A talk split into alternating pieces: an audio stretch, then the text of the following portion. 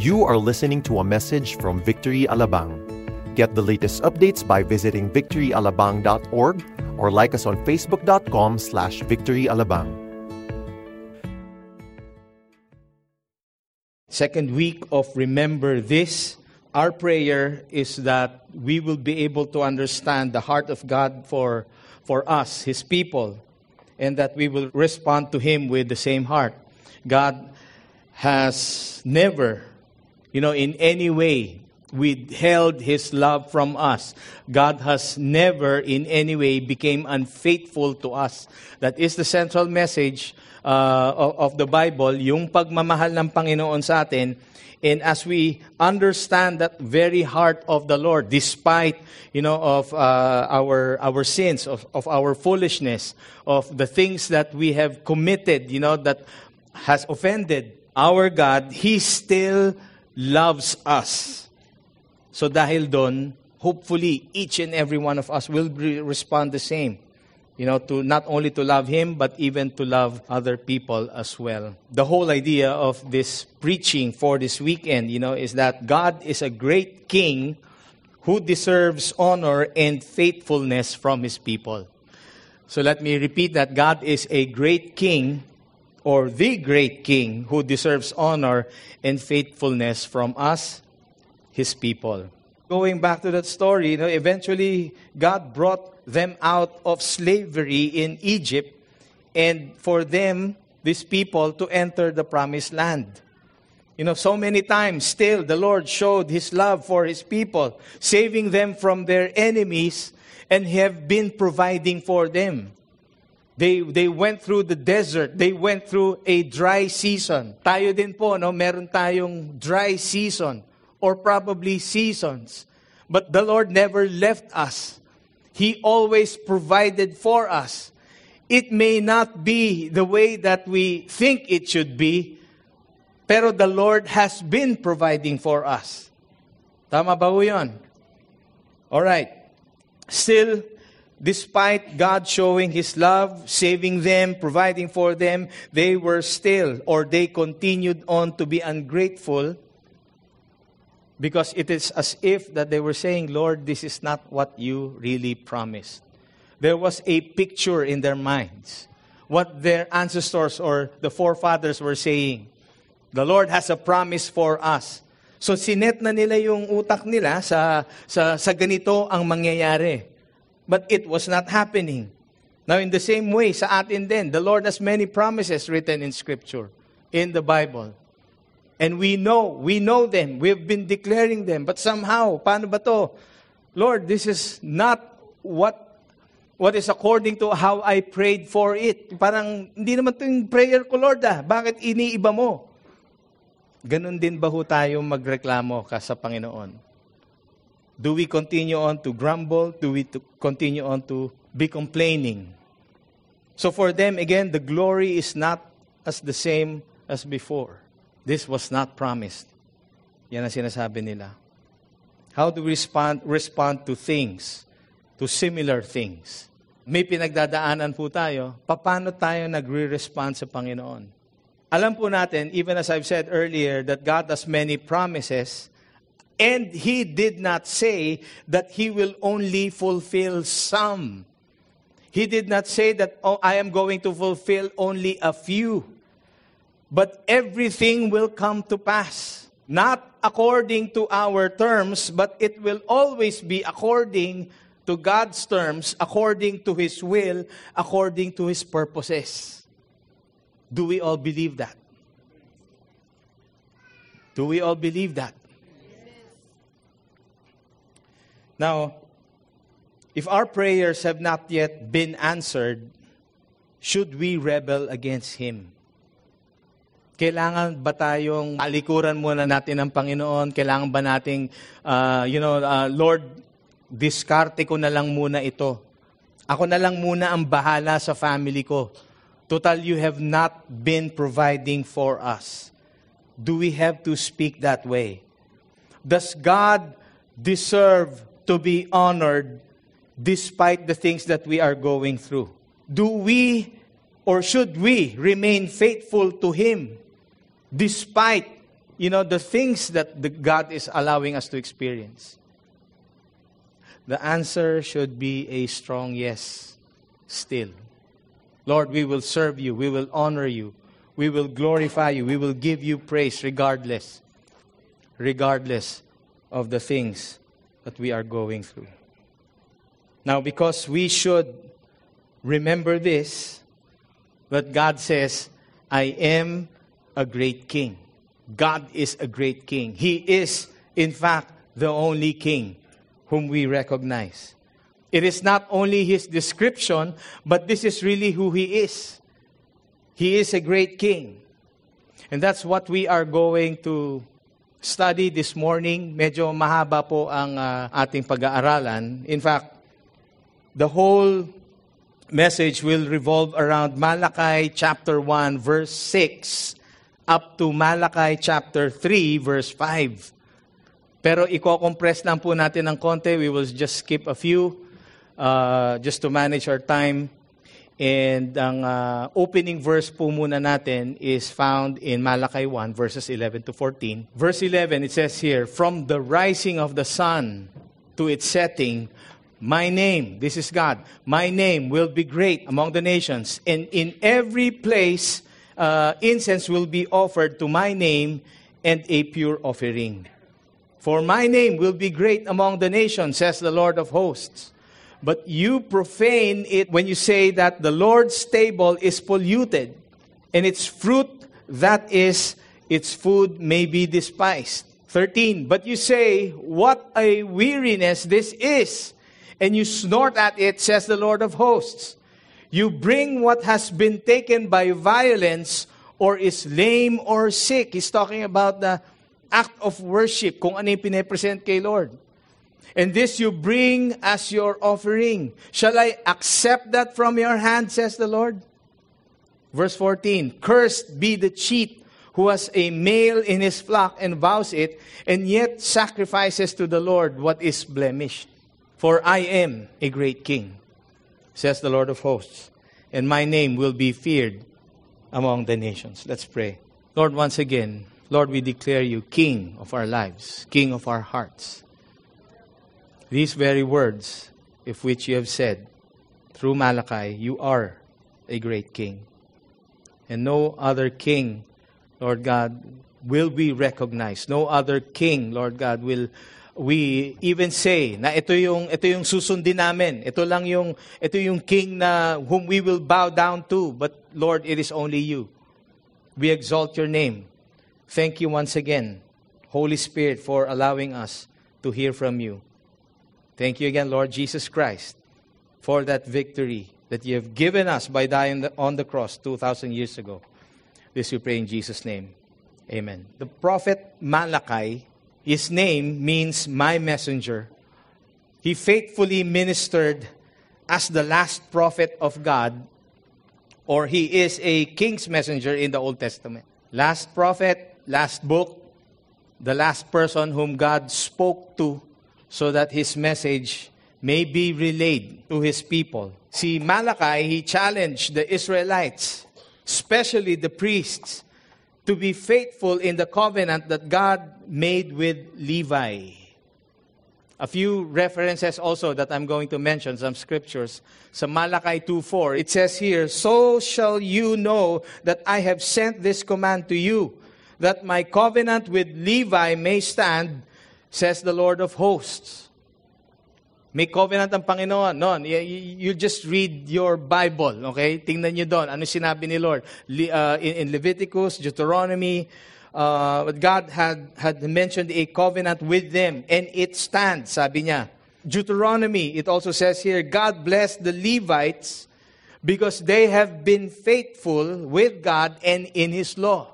He was pleased. And He blessed them because they were fruitful with God Himself and His law. Now, for this reason, they also had been blessed with the rights of becoming priests. Okay? Priests assisting in the temple. At the time, Old Testament to itong pinag-uusapan natin, at the time, they had priests. Priests are the one who mediate, you know, between God and His people. Clear? this is the Old Testament. The reason why I'm saying this is that I'll be mentioning something about priest or priesthood later on as we end. So at the time, may mga priests. Yet in Malachi, these, the priests were no longer leaders in faithfulness. Yes, there were, this probably was another batch or the latest batch of, of priests who were not faithful like the tribe of Levi. Like the ones that, you know, yung, yung, yung, yung, who were ahead of them. I don't know how many generations up, but this particular batch, they were already unfaithful. So the question is, what has happened to them? The question also applies to us. What, what is happening to us also at this time? Is this also true with us? We realize na meron po tayong fallen condition. Okay, now due to our fallen nature, we have the tendency, okay, tendency lang po, hindi ko sinasabing ganito na talaga tayo. We have a tendency to become unfaithful to God and to one another. And that was happening to them. Probably hindi lang tendency, but they were already doing it, being unfaithful to God and to one another. Are you still following me? Okay. Now, the question is again can we be faithful to God and to one another? Kaya ba nating gawin yon? How do we look at a king? How do we recognize a king? What is really due to a great king? Honor, faithfulness, respect, and service. There's this particular nation where, uh, you know, where we went to 10 years ago for a 10 days missions. And the one who's ruling over that nation is a king. They really honor this king by even putting or, or declaring a day in a week where this is a the king day. You know, when it is that day, they wear a particular color. Meron po silang suot na kulay, pare-pareho po sila, at alam ninyo kung sino ang mga taga doon sa nation na yun. Because they recognize the king, they honor him, they, they, they give their all to this king. In fact, literal, talagang literal, ano, they bow down to this king. At one point, may uh, invitation of a professional tennis player and, uh, you know, he was asked to go to the palace para i-recognize ang king. I do not know. And sa sobrang ino-honor nila itong king na to, you cannot be literally above this king. Kung mas matangkad ka, you have to bow down. This tennis player is above uh, six feet. The king is below six feet. So when they both stand, mas matangkad si player. So what he did was he bowed down, entering into the king's presence. And that was the same attitude, the same action. What he did as he went out, he was bowing down, not even looking straight into the face of this king. So if that is how we treat a human king, you know, how much more should we, you know, honor, you know, be faithful, respect, uh, you know, and, and give service to our one and only true God who is King. All throughout this teaching, there will only be one statement. I will not be using points dahil maraba nga ito pong uh, uh, scripture na pagbabasihan natin. And the PowerPoint, ika nga, which I will be mentioning all throughout this teaching is this. Because God is a great king, he deserves all the honor that is due his name. He is a great king, and he indeed deserves all the honor that is due his name. Now, the situation is in Malachi is this. I start off by reading in uh, verses 6 to 10. And it says there, a son honors his father, and a servant his master. If then I am a father, where is my honor? And if I am a master, where is my fear, says the Lord of hosts? If a human being, a human father, you know, yung y- children will, will, will honor a father, A master, a servant will, you know, serve fully to this master. And sinasabi ni Lord, I am a father, where is my honor? What is happening to these people? What is happening to the Israelites? If I am a master, where is the fear? No more fear of the Lord. O priests, you despise my name. That's what the Lord says. But you say, How have we despised your name? Di ba, pag, if, if we can relate to this, uh, parents again towards their children, sometimes tayo, may sinasabi tayo sa ating mga anak. We tell them things, we give them instructions. Tapos, for them, when we give the instructions at ginagawa naman nila, pero syempre bilang magulang, parang hindi, hindi yan ang, hindi yan yung ibig kong sabihin. But for the children, they have already given their all. You know, as far as they are concerned, you know, I am already doing what you are doing. Ano pa bang gusto mo? Di ba? Ganun yung mga bata. And these people were saying, How have we despised your name? They, it's either that they're really ignorant or doing this out of rebellion. How have we despised your name? They don't anymore uh, recognize that they've been doing things against the Lord. Verse 7 By offering polluted food upon my altar. But you say, How have we polluted you? Again, another question in which they are not even sure about. Ano? Paano namin kayo, how am I despising you? And then, paano, na, paano kami hindi nag-offer ng mga uh, sacrifices? How are we not really worshiping you well? But you say, how have we polluted you? by saying that Lord's table may be despised. I'll go to verse 8. When you offer blind animals in sacrifice, is that not evil? Because realize that during these times, pag may offering po na ginagawa sila, may mga certain requirements. And the animals should be clean animals. It cannot be old. Hindi pwedeng may sakit. Hindi pwedeng may diferensya. But they were already offering blind animals in sacrifice. And when you offer those that are lame or sick, is that not evil? So he says, present that to your governor, and will he accept you or show you a favor? Says the Lord of hosts. Now, again, what the law of God requires is that only perfect animals are to be offered. And this is in fact also, para may reference tayo, sinabi sa Leviticus 1.3. It says here that if his offering is a burnt offering from the herd, he shall offer a male without blemish. He shall bring it to the entrance of the tent of meeting that he may be accepted before the Lord. But what was happening is that the priests were allowing the people to offer blind, crippled, and deceased animals to God.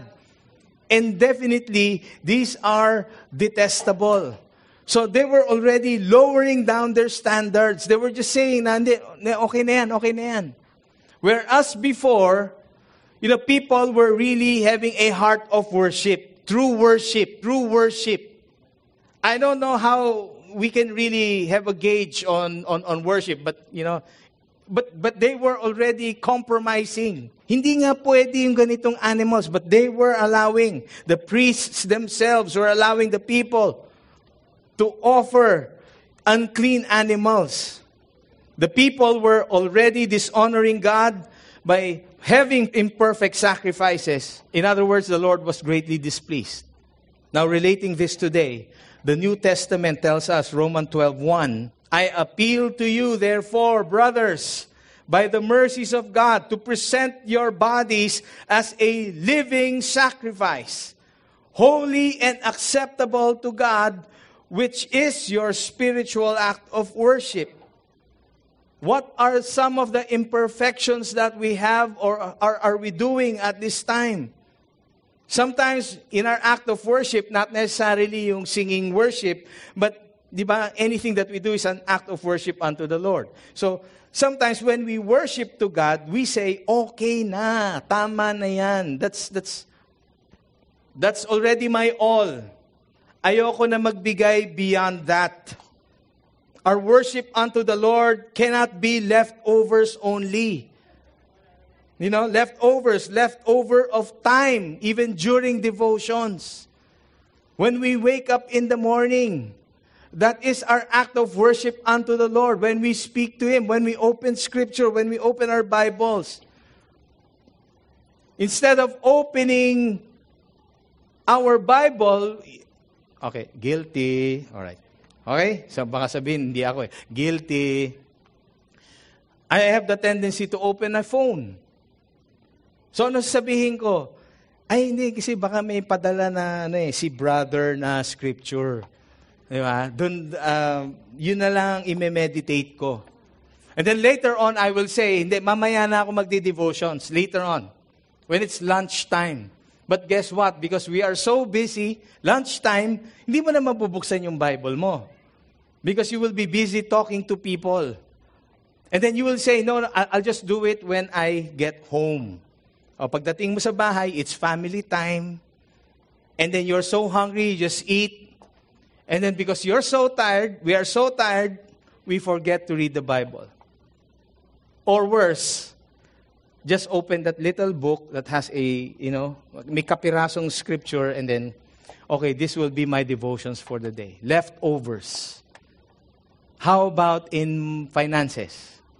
That is what we will be talking about also next week. Doon tayo po magfo-focus sa Malakay 3. Yung bang money, finances, sweldo, salary that comes in every month, is that really ours? It's not ours because it is the Lord's. Giving our tithes is an act of worship unto the Lord. And we have the tendency to compute because we say, Lord, ang taas ng tax ko. Ayoko na mag-benefits. Ayoko na mag, you know, SSS. Ayoko na magpag-ibig. Yung pag-ibig lang sa asawa ko ang ititira ko, pero yung pag-ibig na yan. And then we compute, compute, compute. And then we start to worry because you know, uh, I need to pay for my, my children's tuition fee. I need, you know, money for our daily grocery. And then this is what is left. So ito na lang ang bibigay ko kay Lord. Is that the way that we should do it? Our offering, our worship is only a leftover. How about also our relationship with the Lord? Nung single ka pa, tayo, We were so on fire kay God. Sobra talaga, you know. Later on, nakakita ng maganda o gwapo. Nakapag-asawa, nakalimot na eh. Yan sabi niya, Lord, mas importante itong relationship ko sa taong ito eh. Even declare na yun, Lord, thank you, marriage is a gift. And then we, all of a sudden, what is left of God is just small thing leftovers. Finances, time with the Word, our relationship with Him. Realize that if we indeed do these things, it is as if that we are repeating the same sin pattern you know, that these people were doing. Parang para sa atin, we just don't want to bring anything anymore to the Lord. Wala nang value eh. There's no more value to it. When we worship, there is value to it. We give our all to God. I'm saying this to myself. I'm talking to myself. No, I don't want to excuse myself from this. I have to remind myself with this. It's my time with the Lord, my relationship with Him, our finances. Are we giving, you know, our all to Him? What we give to God also reflects our true attitude towards Him. Because it's so easy to show people. Madaling magpakita eh. Show a face, have a facade na ganito. That's good. But what God sees really is our hearts. And may tatlong bagay, you know, that we can sacrifice wrongly to the Lord. Number one is this. It is through expedience. Meaning that we can be as cheap as possible. Kung ano na lang ang mabunot ko dyan, kung ano na lang ang magawa ko dyan, pwede na yan. There's always that pwede na yan attitude. I don't know kung Filipinos lang ang pwede na yan. Sana naman hindi naman Filipinos lang. But do we have that kind of an attitude that we are already cheap in giving or presenting our worship act to the Lord? The second one is through neglect, not caring how we offer sacrifice. We're, we're worshiping with a bad attitude. We're worshiping na as if, Lord, may problema ako, pwede ba? Don't you please talk to me first. Di ba may ganun pa tayo eh. Can we say those, those words, even those things? Si Lord ang kausap natin, excuse me. When we give our worship, we give our all. And then the third one is outright disobedience. We are offering sacrifices according to our own ways and not as how God commanded it to be. So this is what they were doing. Clear naman when you offer animals, clean animals. But siguro nakita na lang nila ito, napulot na lang nila ito, so ito, pwede na ito. And then they were allowing the other people to do the same.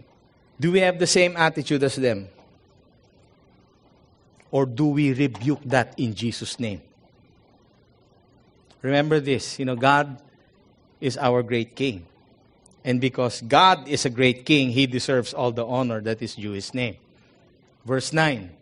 And now, entreat the favor of God, that he may be gracious to us. With such a gift from your hand, will he show favor to any of you, says the Lord of hosts. Verse 10 Oh, that there were one among you who would shut the doors, that you might not kindle fire on my altar in vain. I have no pleasure in you, says the Lord of hosts, and I will not accept an offering from your hand. Kanina binanggit ko po, priests, they are acting as mediators between God and the people. And they are responsible for reflecting God's attitudes and character. So, what people see in the priests really would make the people say, Oh, so this is who God is. That was during that time, okay? Old Testament. Now, by accepting imperfect sacrifices, they were leading the people to believe that God also is lowering down his standards that God will just accept those sacrifices as well. Kasi they were already used to it. They're bringing now. Di ba? Alam niyo naman yan. I don't know um, what other example that we can give that we used to uh, do things excellently. But as time passed by, because wala nang pumupuna, ang nangyayari, naglo-lower down na yung standards para mas madali para wala nang even uh, sacrifice on our parts to look for a clean animal. I don't know, what, ano ba ang katumbas ng clean animal at this time? Basta any other compromise to show the world na pwede na pala ito. This is what Christianity is all about na pala. But the Lord tells us or has told them, I have no pleasure in you. Because this is what you have been doing to me, says the Lord. You know, I will have no pleasure in you, and I will not accept an offering from your hand. So, again, as Christians of today, tayo, we are in the position as well, you know, of the priests because we supposedly should reflect the character and the attitude of God in our family and to our friends. So, what is the image of God's character do the people see in us? Na pinagmamalaki pa natin, ina-announce pa natin na Christian kami. But yet people do not really see the image and the character of God. Kung tayo, if we casually accept sin, if we, eh, you know, we're already on the borderline, nandito ka na, talagang isa na lang, laglag ka na sa kasalanan. Pero kung para gagawin natin yon just as another natural thing, then we will be like these people, yung mga priests na ito during that time. And then God will say the same thing to us. that the Lord will have no pleasure sa atin. The Lord will be displeased. Parang ang hirap naman isipin nun. Remember the first words that God, you know, that Malachi mentioned, you know, na sinabi ni God, I have loved you. And when we hear these very words, kung yung audible voice ni God, naririnig talaga natin. I don't know how we can distinguish that, but if God really speaks to us very clearly, and we know that that is God, and He says, I have loved you, and I am still loving you, and I will also love you forever, hindi ba dapat parang overwhelming yon para sa atin? Ito yung reaction natin eh. Sometimes, kaya nako-compromise din yung worship natin kay Lord. And then He says, I have loved you. And then we react this way. Wow. Parang it's another statement. Wow. And on the other hand, because we have displeased the Lord.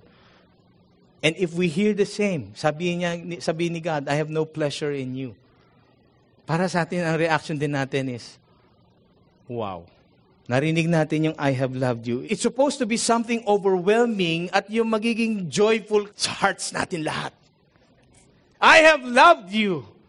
And then we are going to shout. We don't know yung reaction natin. Yung parang, wow, Lord, salamat. But Pagdating dito na sinabi ni Lord, I have no pleasure in you, it will also be overwhelming pero hindi siya joyful. Dapat ang reaction natin, matakot tayo. Lord, what have we done?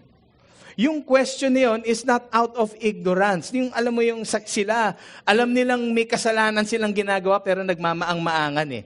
Anong, anong, anong ginawa ko sa iyo, Lord? Pero yung tayo, Lord, what? Ano, ano, anong ginawa ko, Lord, so that I may change? May repentance kaagad. Sana ganon. That our spiritual act of worship unto the Lord is pag the moment that we know na we have sinned against Him, may ginawa tayong isang bagay that displeased Him, sumimangot si Lord, you know, quote unquote, hindi naman natin alam, but, you know, nawala yung smile sa face ni Lord, what do we do? It should be something overwhelming as well, pero tayo, baguhin natin kung ano yung maling ginagawa natin. Now again, remember this, God is a great king, and because God is a great king, he deserves all the honor that is due his name. Verse 14, sabi dito, Cursed be the cheat who has a male in his flock and vows it, and yet sacrifices to the Lord what is blemished. The word cursed, another scary word, another scary act. The Lord has cursed them. Chapter 2, verses 1 and 2, it says here, And now, O priests, this command is for you. If you will not listen, okay, sa Tagalog, kung tatagalog si Lord, kung hindi ka makikinig, if you will not take this take it to heart to give honor to my name, then I will send the curse upon you and I will, I will curse your blessings. But this was for them. Ano kaya naging reaction nila? What was their response? He goes on to say, Indeed, I have already cursed them because you do not lay it to heart. I'll continue on to read verses 3 to 5. Behold, I will rebuke your offspring. Sabi niya, cursed will be upon your blessings. I will rebuke your offspring and spread dung on your faces. Alam niyo po yung dung? Dume. Alam niyo po yung igaganon daw yung dung on your faces? Hindi ko lang masabi sa Tagalog. Sarap sabihin eh dung on your faces, dumi sa mukha mo. Nito mga galing dito. The dung of your offsprings, and you shall be taken away with it. Kinurse ka na, kinurse pa yung blessings mo, nirebuke yung offspring, and then to spread dung on your faces. Now, how is that? Paano kaya ho ito? Again, the question is, para sa atin, do we give our all or do we give only what is left? How else was God dishonored? They were unfaithful to their nation. these people, they were unfaithful in their duties to their nation, which is to preach and to teach the word. In Malachi 2, uh, verses 7 and 8, for the lips of a priest should guard knowledge, and people should seek instruction from his mouth. Kumbaga, hindi lang po sila yung matawag lang na priest, but they should handle the word with fear and trembling. Pero mo, what was entrusted to them is something really of value. And these are the words that should be given to their people. So guard the knowledge, and people should seek instruction from his mouth, for he is the messenger of the Lord of hosts. Those priests, but you have turned aside from the way. You have caused many to stumble by your instruction. So nang dahil sa atin, ipinagkaloob sa iyo ang word ni God, but somehow when we teach, we are distorting it I don't know, to our advantage, to our comfort, or para, o oh, sige na, tapos basahin mo yan, tapos ikaw nang bahalang umintindi. And then people are asking, no, teach me how to understand this. Hindi, ikaw na lang, pray ka na lang sa Holy Spirit, kakausapin ka nun. Eh, hindi, hindi ganun yun eh. How do we, how do we give instruction to people? And what was happening here is that they have caused many to stumble. You have corrupted the covenant of Levi, says the Lord of hosts. Some other things that were happening. Like, you know, they were also marrying women. The men, they were marrying women who are worshiping foreign gods. This is a compromise. Will we even at this time compromise our faith? Di ba? Again, going back to the example of the singles. Single man, single woman. Okay, now you're getting married. But he is not a Christian. Or she is not a Christian. And then we say, born again ko na lang yan. Ipapasa ko yan kay ano, ipapa one to one ko yan kay Gerald. Laki ng katawan ni Gerald eh, pag di ba naman niya natakot dyan. Compromise. Not even doing the right thing. Everything is based on the externals. Mamadali na ako eh. Gusto ko na mag-asawa eh. Kaya pwede na yan. So na-lower down na ulit yung standards. How about when people engage into business? We need the documents by next week. Siguro naman it won't hurt. Bigay mo naman itong sobre na ito. Give them this envelope so that we may get the documents that we need by tomorrow. Do we sacrifice?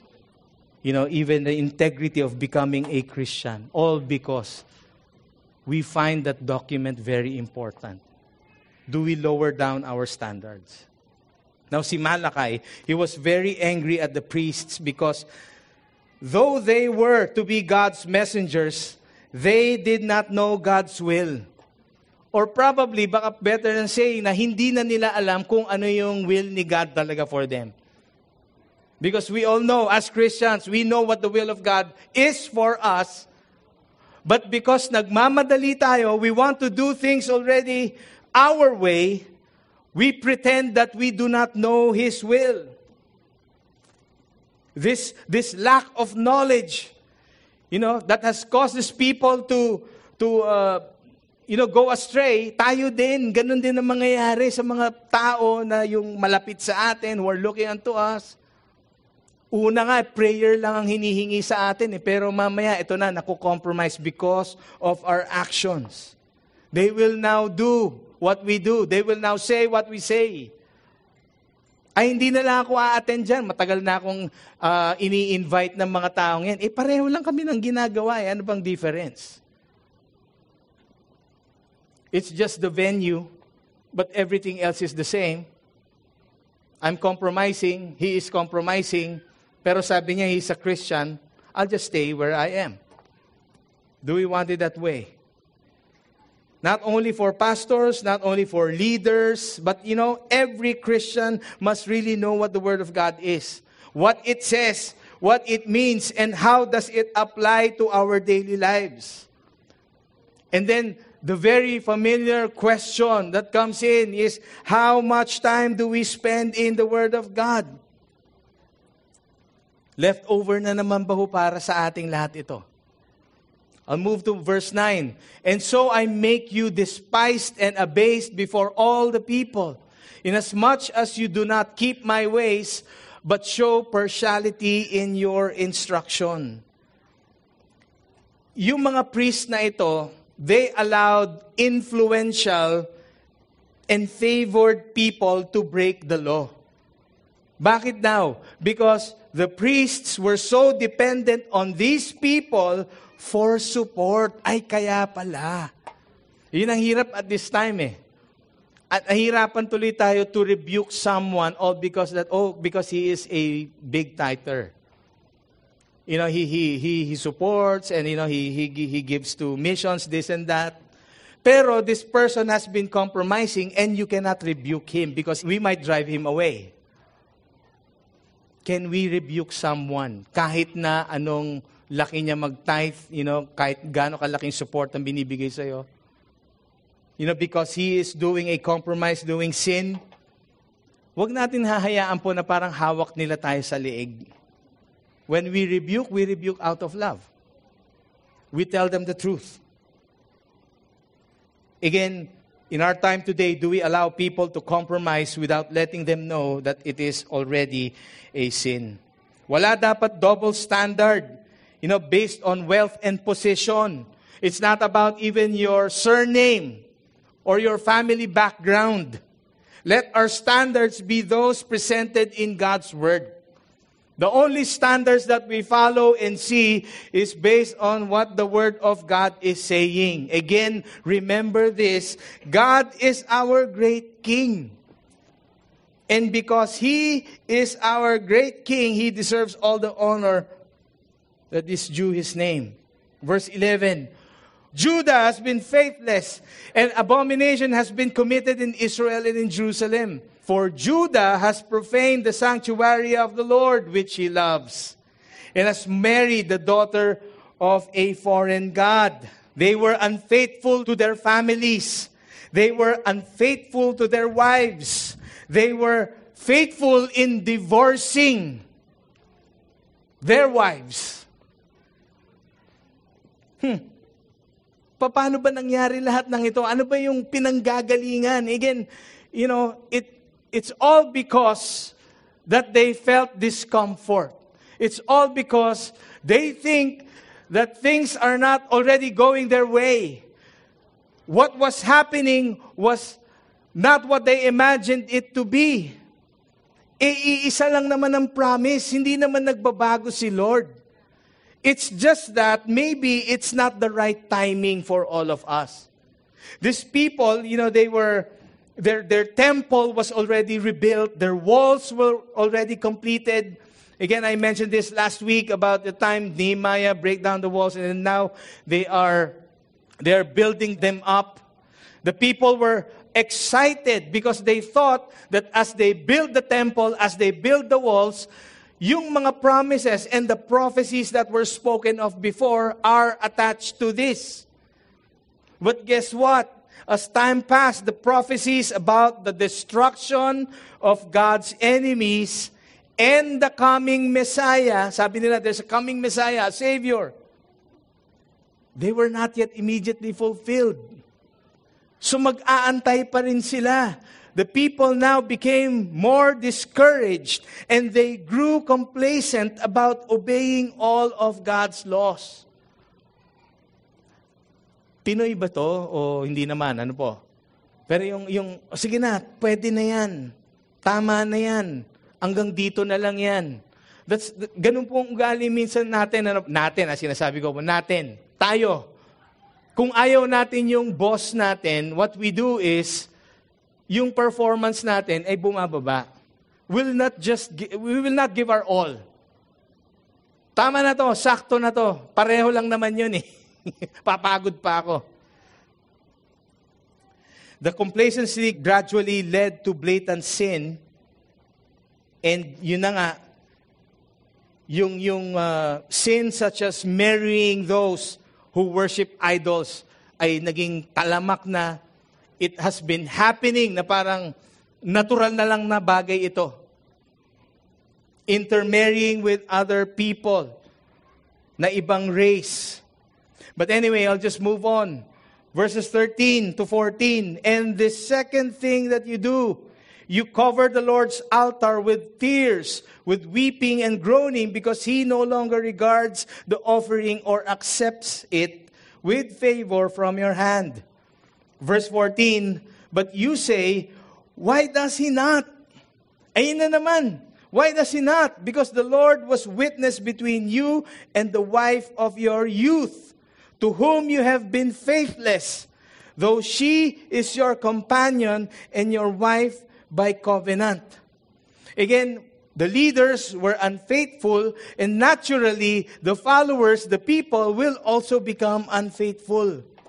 And because of their unfaithfulness, the Lord was not accepting their offerings, and the people were already suffering. Pero doon sa suffering na yun, wala na silang dapat ibang i-blame kundi yung sarili nila. Sino pa ba ang sisisihin natin pag nangyayari ito? Di ba, it's easy for us to point fingers at others. It's easy for us to point fingers at God. Pero tayo naman yung may gawa ng action. Tayo yung may gawa ng decision. Again, remembering this, God is a great king.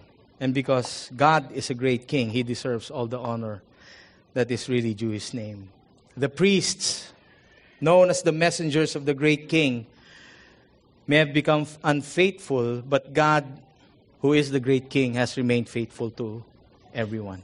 He will remain faithful to us at this time. Hindi mawawala yung faithfulness ni Lord sa atin. But now I jump to verse or chapter 3. And at this part, si God, He talked, you know, He, he said something through Malachi, a prophecy about a faithful messenger. Priests were messengers, but sabi niya, I'm talking about a faithful messenger. And so verses 1 to 4, ito po yung sabi doon, Behold, I send my messenger. So siguro at this time, gusto ko pong we want gusto ko pong imagine natin yung tone ni God, how he is saying this. Ako lang po yung laging pasigaw, but you know, just to give a point. But reading this, probably God was speaking to them this way. Behold, I send my messenger, and he will prepare the way before me. Many prophecies in the past were spoken of. Sabi nga, ayun na, there's a coming Messiah. There will be a messenger. A Savior will come. But he repeats it again through the last prophet ng Old Testament. And the Lord whom you seek will suddenly come to his temple and the messenger of the covenant in whom you delight, behold, he is coming, says the Lord of hosts. But who can endure the day of his coming, and who can stand when he appears? For he is like a refiner's fire and like a fuller's soap. Last two verses, it says here, He will sit as a refiner and purifier of silver. And he will purify the sons of Levi and refine them like gold and silver. And they will bring offerings.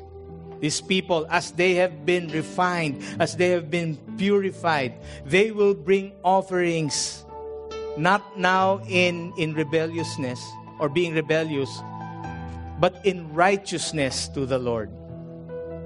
Then the offering of Judah and Jerusalem will be pleasing to the Lord as in the days of old and as in former years.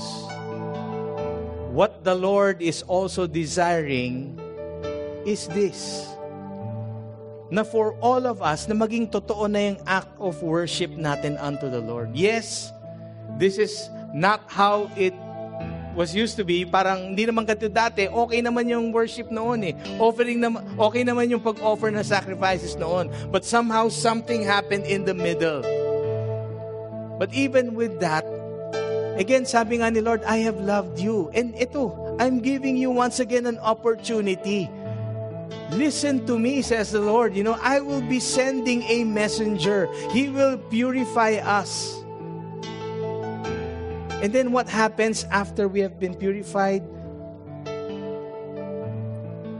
This offering will be pleasing.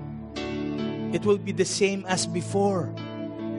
And hopefully, as we do these things, as we commit to worship the Lord talagang with, with, with our all, it should continue on now. Hanggang pagbalik na ulit ni Jesus Christ. Probably there are two people whose uh, he has been referring to. Unang-una po si John the Baptist, the one who will prepare the way for the Lord Jesus Christ. But I'm not saying that there is really a second messenger, pero maliwanag naman po sa atin, the only messenger that will be coming is the Lord Jesus Christ Himself. The one who will purify, the one who will refine.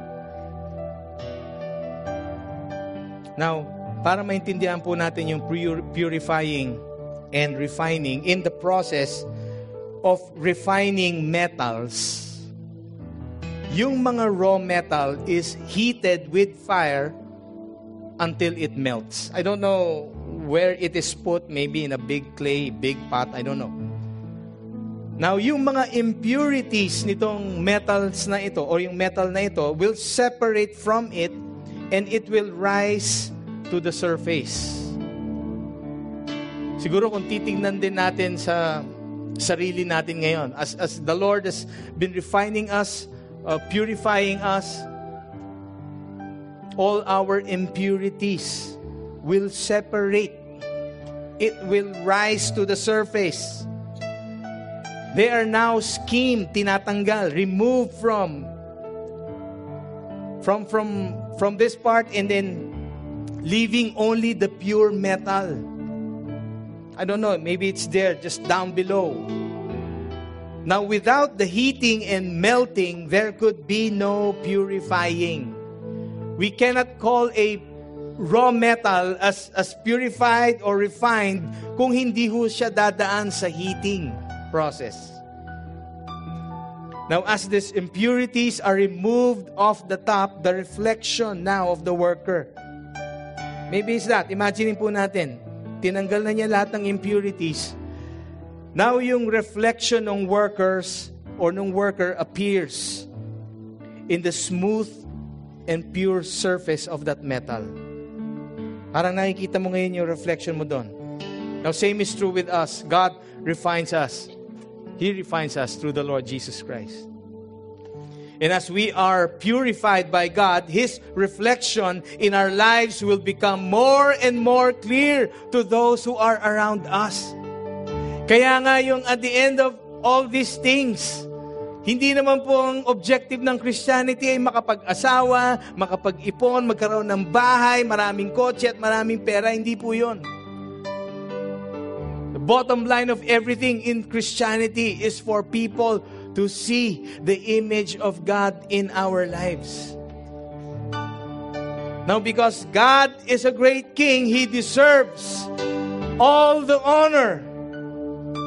He deserves all the glory and all the praises that is due His name. He deserves it. Na makita ng iba. Kaya yung, yung ngayon pa lang, oh okay, naintindihan ko na. Maybe we were like the, the people, the priests of the past. Now compromising and offering unclean animals. Yung spiritual act of worship natin hindi na nagiging tama. Now, dahil narinig natin ito ngayon, pinalaha, alalahanan tayo ng Panginoon. He has in fact already refined us, purified us. Wala na nga tayong ibang kailangan gawin eh. Sinalo na tayo ng Panginoon. No need for any other sacrifice. Kaya nga ngayon, there's also no need for any other priests. Because tayo na mismo, hindi na natin kailangan ng ibang mediator because the only mediator that we recognize is the Lord Jesus Christ Himself. You know why? What Jesus did in 1 Peter 1 Peter 2.9, ang sabi dito, But you are a chosen race. We are now a chosen race, a royal priesthood. We are a holy nation. We are a people for His possession. So what? That we may proclaim the excellencies of Him who called you out of darkness and into His marvelous light. Kung nasaan po tayo noon, wala, wala tayong magagawa dito. Hindi, hindi ho tayo makalapit sa Panginoon. Kailangan pa ho ng mga priest noon, but now we have direct access into the presence of God. We are a royal priesthood, a holy nation, a people of His own possession. God is indeed a great King. He deserves all the honor that is due His name. Let's pray. Can we all stand up? Lord, all glory, all honor, all worship, all praises are due you.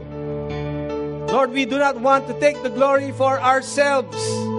Yes, many times in the past, marami kaming nagbagay na nagagawa that we were already stealing the glory for ourselves. But we repent. We ask for your forgiveness. Panginoon, maraming salamat because of your unending, undying, unselfish love. We are who we are at this time. Lord, we can stand up to our feet. No, secure. Not as insecure people. Lord, alam namin from where we stand. Alam namin ang posisyon namin. But we will never be gods by ourselves. Lord, you are God. You are great. And we exalt your name above every name. Thank you for this sacrifice, the ultimate sacrifice that you have sent. Unblemished, clean, the only one who's qualified to be crucified on that cross that our sins may be forgiven. Lord, we will remember this. You have not only loved us, but you are indeed a great king. A great king whom we will honor all the days of our lives. In Jesus' name we pray. Amen and amen. Come on.